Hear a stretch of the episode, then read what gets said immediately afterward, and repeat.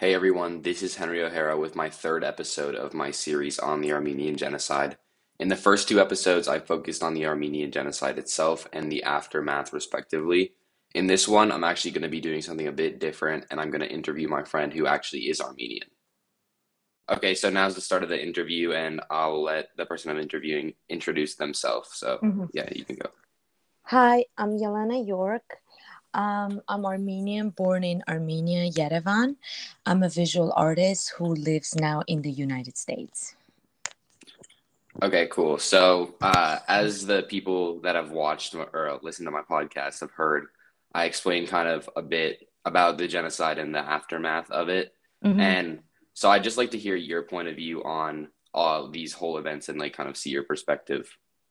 Well, um, to sum it up and like make it uh, shorter, like the main thing started because when the World War One started in 1914, basically this was like a perfect opportunity for the Turks to take advantage of it and then start the attack to take like all the known like sacred lands of Armenia. And by this, you know, they killed like 3.5 million Armenians Yeah. that I don't know how somehow it got reduced to 1.5 million Armenians in the public official paperwork as if like 1.5 million was an okay number, I guess, to kill, but 3.5 was not.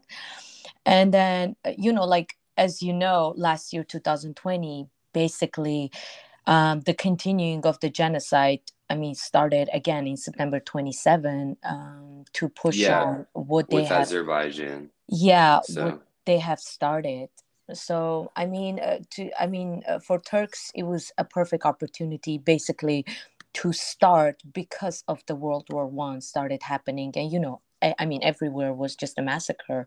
And uh, why not them try to con- connect as many lands as they can to have access to basically any side of that side of the globe you know to the seas and to the other yeah. countries? Hmm So that's actually really interesting. I did not know that it was actually more around 3.5 because when I was doing my research, obviously the like I don't know, the official thing is 1.5 like you said. So that's like super interesting and I guess it kind of yeah adds and to how yeah and i is. and it's funny because i mean it's not a funny thing but the, the the politician game is so funny that like when we were kids when i was a kid like everybody knew the exact amount but you know back then there was like no internet no like super Yeah. fast access to like news and stuff and then by the time like the numbers are getting more reduced reduced like i said as if like in the in the contract paperwork it's uh, okay to kill 1.5 but it's not okay to kill more so and then it Yeah, just okay. stopped on 1.5 million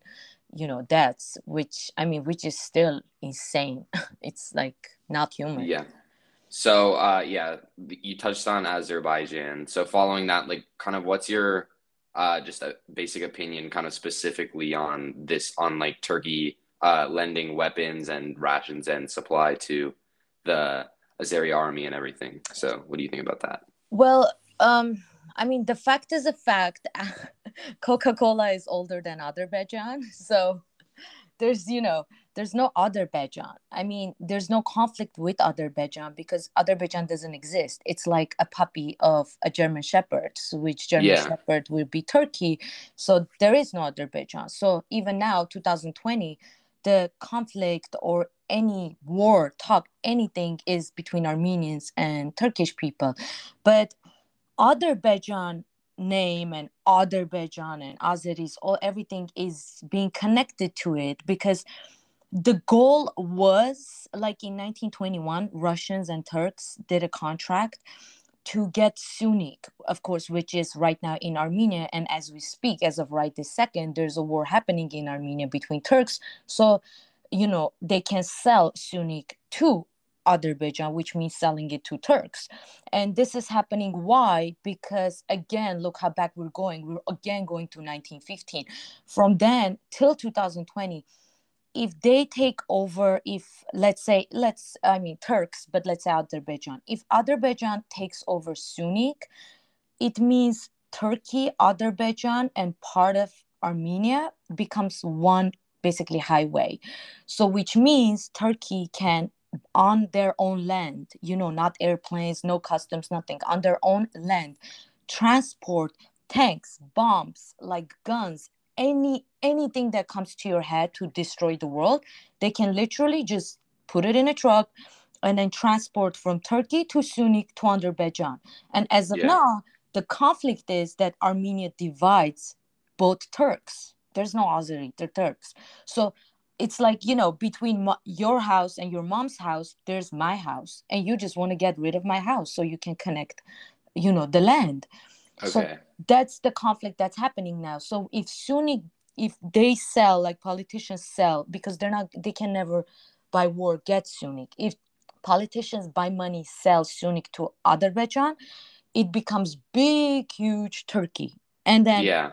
which leads to the contract that was made in 1921 to be able um, i don't know how you say it in english Ca- uh, caspian sea right? Did Yeah, the Caspian yes Sea. yes.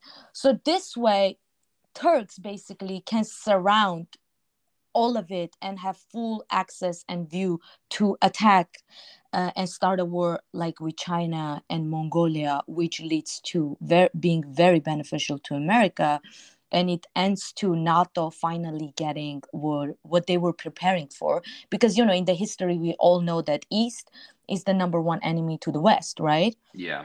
and then this way but basically with this tiny little land being sold to turks you can attack china anytime Okay. So yeah, moving on. You obvi- you said that Turkey's obviously very influential in politics. So i mean listen and- there are actually i mean officially turkey has the most powerful army right after america so Yeah. imagine how po- i mean we're talking about massive power Yeah, so what did you think of America recognizing the genocide uh, earlier this year? So are you happy that it happened, or are you upset like it wasn't sooner, or just like uh, overall, like what's your opinion on that? Well, of course, officially it would be officially it would have been like amazing that by papers it would have been recognized sooner, but America did recognize genocide long, long time ago. You know, we have the we have a ge- Armenian genocide like exit on the freeway. We have whole Montebello Memorial Park dedicated to Armenian genocide. So like other country people, it's not being not educated, but you know, people who've never been to America, they don't know that like we have little armenia town here. We have like so many things that america has recognized genocide long time ago.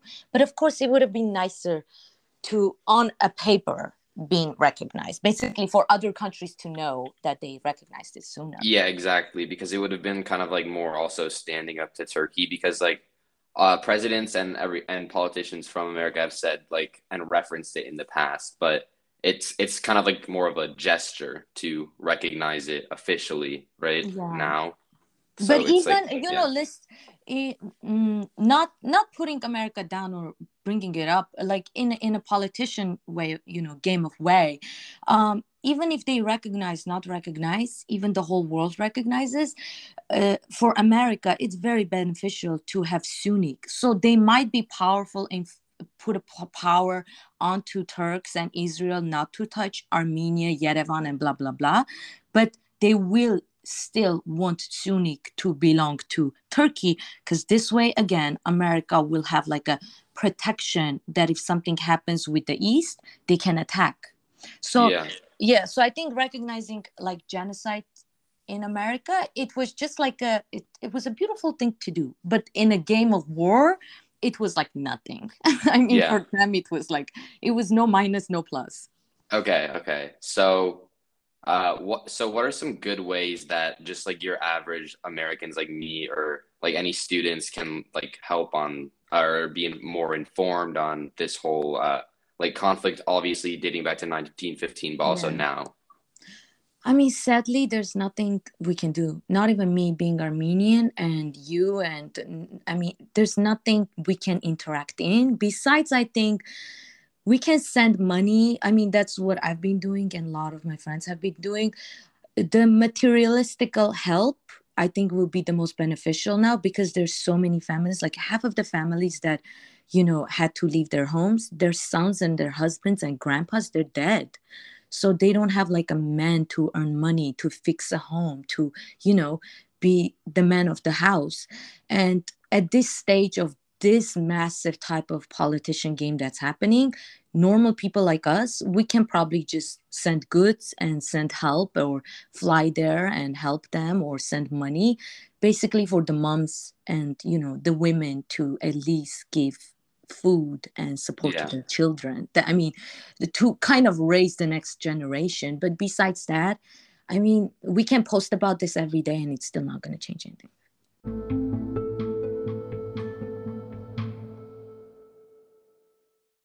Um, I don't think Turks are ever going to recognize genocide uh, unless Israelis um, recognize it because, you know, Turks have the back of Israel and Israel have the back of uh, Turkey. So, and t- Israel does not want to recognize it. So, the only time Turkey will recognize the genocide and uh, which is the human thing to do um, is when they get an order from Israel to recognize it. Otherwise, you know, uh, uh, being realistic, um, I don't even have hope. I mean, if some people really hope it, that's not realistic. Obviously, a huge thanks to Yelena for coming on the podcast. It was great to uh, kind of hear a perspective so close to the Armenian genocide, while uh, most of us are pretty like far apart from it. And I guess just it was really awesome to just hear her opinions and uh, just everything. I even learned some stuff. You probably uh, learned some stuff if you were listening.